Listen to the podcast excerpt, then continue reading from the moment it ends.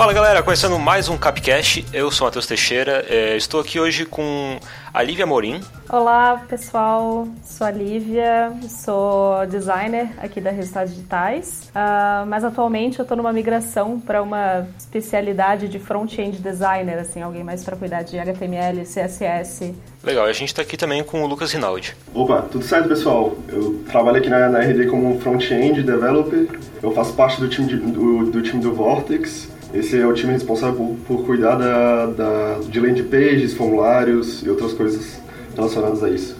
Legal, então a gente está aqui com, com o Lucas e a Lívia hoje para falar um pouco sobre a Brasil JS, que aconteceu no mês passado lá em Porto Alegre, né? Falar um pouco como foi o evento, quais foram os aprendizados e esse tipo de coisa, né? Assim como a gente fez um sobre é, o TDC de São Paulo, né? É, para começar, eu queria perguntar, como sempre, é, como foi a Brasil JS, né? Tipo, vocês tinham alguma expectativa? Vocês já foram em alguma outra Brasil JS? Então, esse foi meu primeiro Brasil JS, minha primeira conferência Brasil JS. Mas eu já fui em vários eventos de front, já fui nos Frontin Floripas em todos, já fui em vários meetups também. Então eu meio que já conhecia a galera que ia lá, sabe? Eu já conhecia a patotinha do JavaScript. Então não foi tanta novidade, mas eu esperava do evento assim, era realmente a comunidade do Brasil, de todos os Frontin Vale, Frontin Salvador, Frontin, tudo que é canto num lugar só, trocando experiência, né? Porque é uma coisa que eu pessoalmente sinto muita falta. Eu tento sempre acompanhar todos os eventos, mas como o Brasil é gigante, tem evento para tudo que é lado, né? Então eu vejo o Brasil JS como um lugar para todo mundo se encontrar uma vez ao ano e colocar o assunto em dia, assim.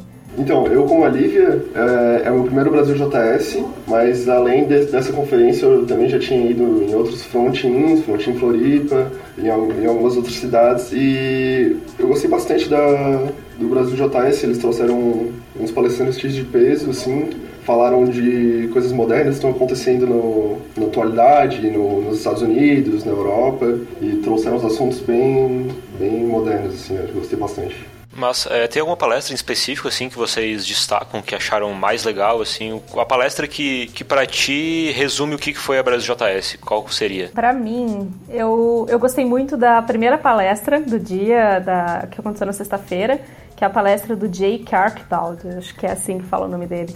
Mas ele, a palestra era Instant Loading Offline First Progressive App Apps The Next Generation Part 2 Uncovered. É, é uma palestra muito massa sobre offline first, né? Que é de você tentar uh, ir um pouco além do de vamos deixar o site performático e vamos tentar deixar rodar o site no offline, assim, né? Vamos pensar naquela pessoa que está no 3G aquele 3G que cai o tempo todo, aquela rede terrível, aquele Wi-Fi que não pega no canto esquerdo da casa. E vamos pensar nessa pessoa também, nesse usuário também. Eu acho que foi uma, assim, além das dicas técnicas mesmo que ele deu, práticas, foi bem interessante.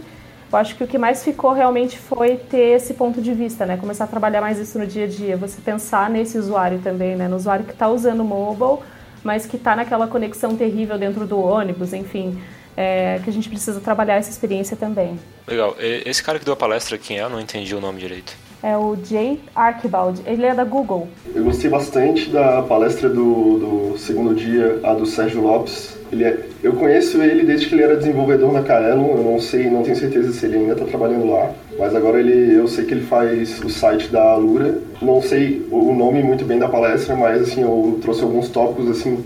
O que eu vejo que está sendo falado bastante de fora há um tempo é o content above the fold, que é tu renderizar o conteúdo, aquele conteúdo que não, não aparece embaixo do scroll. Ele falou bastante sobre isso, falou sobre os 14, os primeiros 14 KB da conexão TCP, assim, achei muito legal, isso eu não sabia. Deu uma pincelada no Critical Rendering Path, que é muito importante. O Sérgio, ele até abriu o, a, o DevTools do site da Lura ali, o DevTools para para ver a timeline do site da Lura. Mostrou assim em real time ele fazendo uma alteração de tipo de uma animação que ele estava fazendo com com top e ele começou e ele passou a fazer com transform, mostrou o quão melhorou, o quão melhor ficou a animação assim, então achei muito legal, foi um caso de uso real que eles tiveram, tiveram na Lura e deu para aprender bastante com eles, assim. Inclusive, nessa palestra, ele começou a mostrar o site, aí eu já entrei ali no meu celular para ver se realmente existia aquilo naquele site. E realmente, ele fez aquilo de verdade, estava lá. Tá, além dessas palestras específicas, assim, né, um, um, sentimento mais geral, né, qual, é, de maneira geral, o que vocês acharam do evento? Se a gente sai para ir para um evento, a gente espera pelo menos aprender alguma coisa nova, ou talvez fazer networking, que é o que todo mundo sempre responde, mas alinhado com as expectativas que vocês tinham quando vocês saíram daqui para ir para Porto Alegre, para Brasil JS, o que, que vocês acham que vocês trouxeram de volta que vai ser relevante para o trabalho de vocês a partir de agora? Assim? É, eu acho que os eventos hoje em dia, né, eles são muito mais sobre networking e sobre representatividade do que sobre educação, né? Quem falou isso foi a Safia Abdala, num tweet dela. Ela é da, ela é de Chicago e ela toca vários eventos por lá de Python e tal. Ela é super engajada na comunidade e eu concordo muito com ela, assim. Eu, eu não fui com a expectativa de aprender algo novo, eu fui muito mais da expectativa de ver como todas as coisas que a gente meio que já conhece um pouco são usadas em outros contextos, em outras empresas. Além de beber cerveja, porque tinha volta olímpica lá. Assim, teve uma palestra sobre representatividade mesmo, sobre representatividade feminina e sobre diversidade dentro da, dentro do, da, nossa, da nossa área né, de TI, que eu achei sensacional. Foi uma palestra que eu já fui, inclusive, no Frontin BH, lá em Belo Horizonte. A, a palestra da Alda Rocha. A palestra dela foi sensacional, assim. Ela, ela falou um pouco sobre a vida dela, o quanto foi foda para ela chegar onde ela chegou e mostrando para as pessoas por que elas precisam dar oportunidades para outras pessoas também entrarem nessa, nessa área, né? O quanto a gente às vezes fica fechado, né, para diversidade e o quanto a diversidade é importante para nossa área. Achei bem importante. É, mas entre esse contexto de fazer networking é, que tu falou, qual foi assim o ponto mais importante para ti? Tu falou que queria ver como outras empresas estavam fazendo o que tu, a gente faz aqui ou que pretende fazer. Teve alguma coisa em específico assim que tu consegue destacar desses networkings? Algum aprendizado que te marcou, assim, da Brasil JS? Eu acho que o que mais me marcou foi realmente ver como, as, como pequenas coisas fazem grandes diferenças, né? Por exemplo, na palestra fala um pouco sobre acessibilidade, sobre deficiências cognitivas. Deu para ver o quanto pequenas coisas que a gente faz às vezes na interface, pequenas, pequenos ajustes de CSS, de HTML, influenciam na vida do usuário de uma forma muito mais mais intensa do que eu imaginava, assim. Coisas assim que no nosso dia a dia e no nosso contexto, como a gente trabalha num, num software que é SaaS, para empresas, né? Então a gente, a gente se preocupa com outras coisas, né? Então foi interessante desse ponto de vista. E fora isso, também teve palestrante da Mozilla, palestrante da Google, palestrante do Spotify, então, poxa, puxar um assunto depois da palestra mesmo e perguntar sobre coisas, é, por exemplo, ah, como é que funciona o gerenciamento de projetos dentro da empresa. Ah, como é que funciona o processo de qualidade dentro, do, dentro da empresa de vocês? Enfim, esse tipo de networking pós-palestra também foi bem, bem massa, assim. Mas tem que ser bem cara de pau, né? Tem que chegar e falar: Oi, pessoa do Spotify, que eu nunca vi na vida. Tudo bom com você? Como é que é o processo de desenvolvimento aí? Sei lá. Quando eu pensei na Brasil JS, uma das, das, minhas grandes curiosidades é saber como o Brasil está na questão do front-end, o quanto ele está atrás dos Estados Unidos, o quanto ele está atrás do, dos, dos, caras que fazem andar isso mesmo, assim. E, e muito feliz em saber que os assuntos que estão sendo, sei lá, para trás em uns quatro, cinco meses deles, assim, mas todos os assuntos que foram falados lá, a gente está trazendo para cá, assim como React está bem alta, dá para ver muitas, muitas empresas usando. A questão de acessibilidade agora está bem alta aqui no Brasil também. Assim, eu fiquei muito feliz em ver, a, que nem a Lívia disse ali, a palestra de acessibilidade da Thalita. Ela falou sobre neurocognição, que é, é uma acessibilidade não tão que a gente não consegue ver, não é uma acessibilidade física, assim, não é uma deficiência, deficiência física e sim neural, então é muito mais difícil de captar. Ela até comentou na, na palestra que entre, sei lá, não sei agora o número certo, mas de tantas pessoas, algumas eram autistas, então às vezes a pessoa é autista e nem sabe que, que é e tem a maior dificuldade para se concentrar no conteúdo no site. Eu acho muito importante as pessoas prestarem atenção nisso, porque tem bastante gente que sofre com isso. E antes ninguém estava falando desse problema. Gostei bastante da. No, no, evento, assim, gostei bastante do stand da, da Mozilla, porque eles trouxeram uma realidade virtual ali, um óculos de realidade virtual, e eu nunca tinha usado.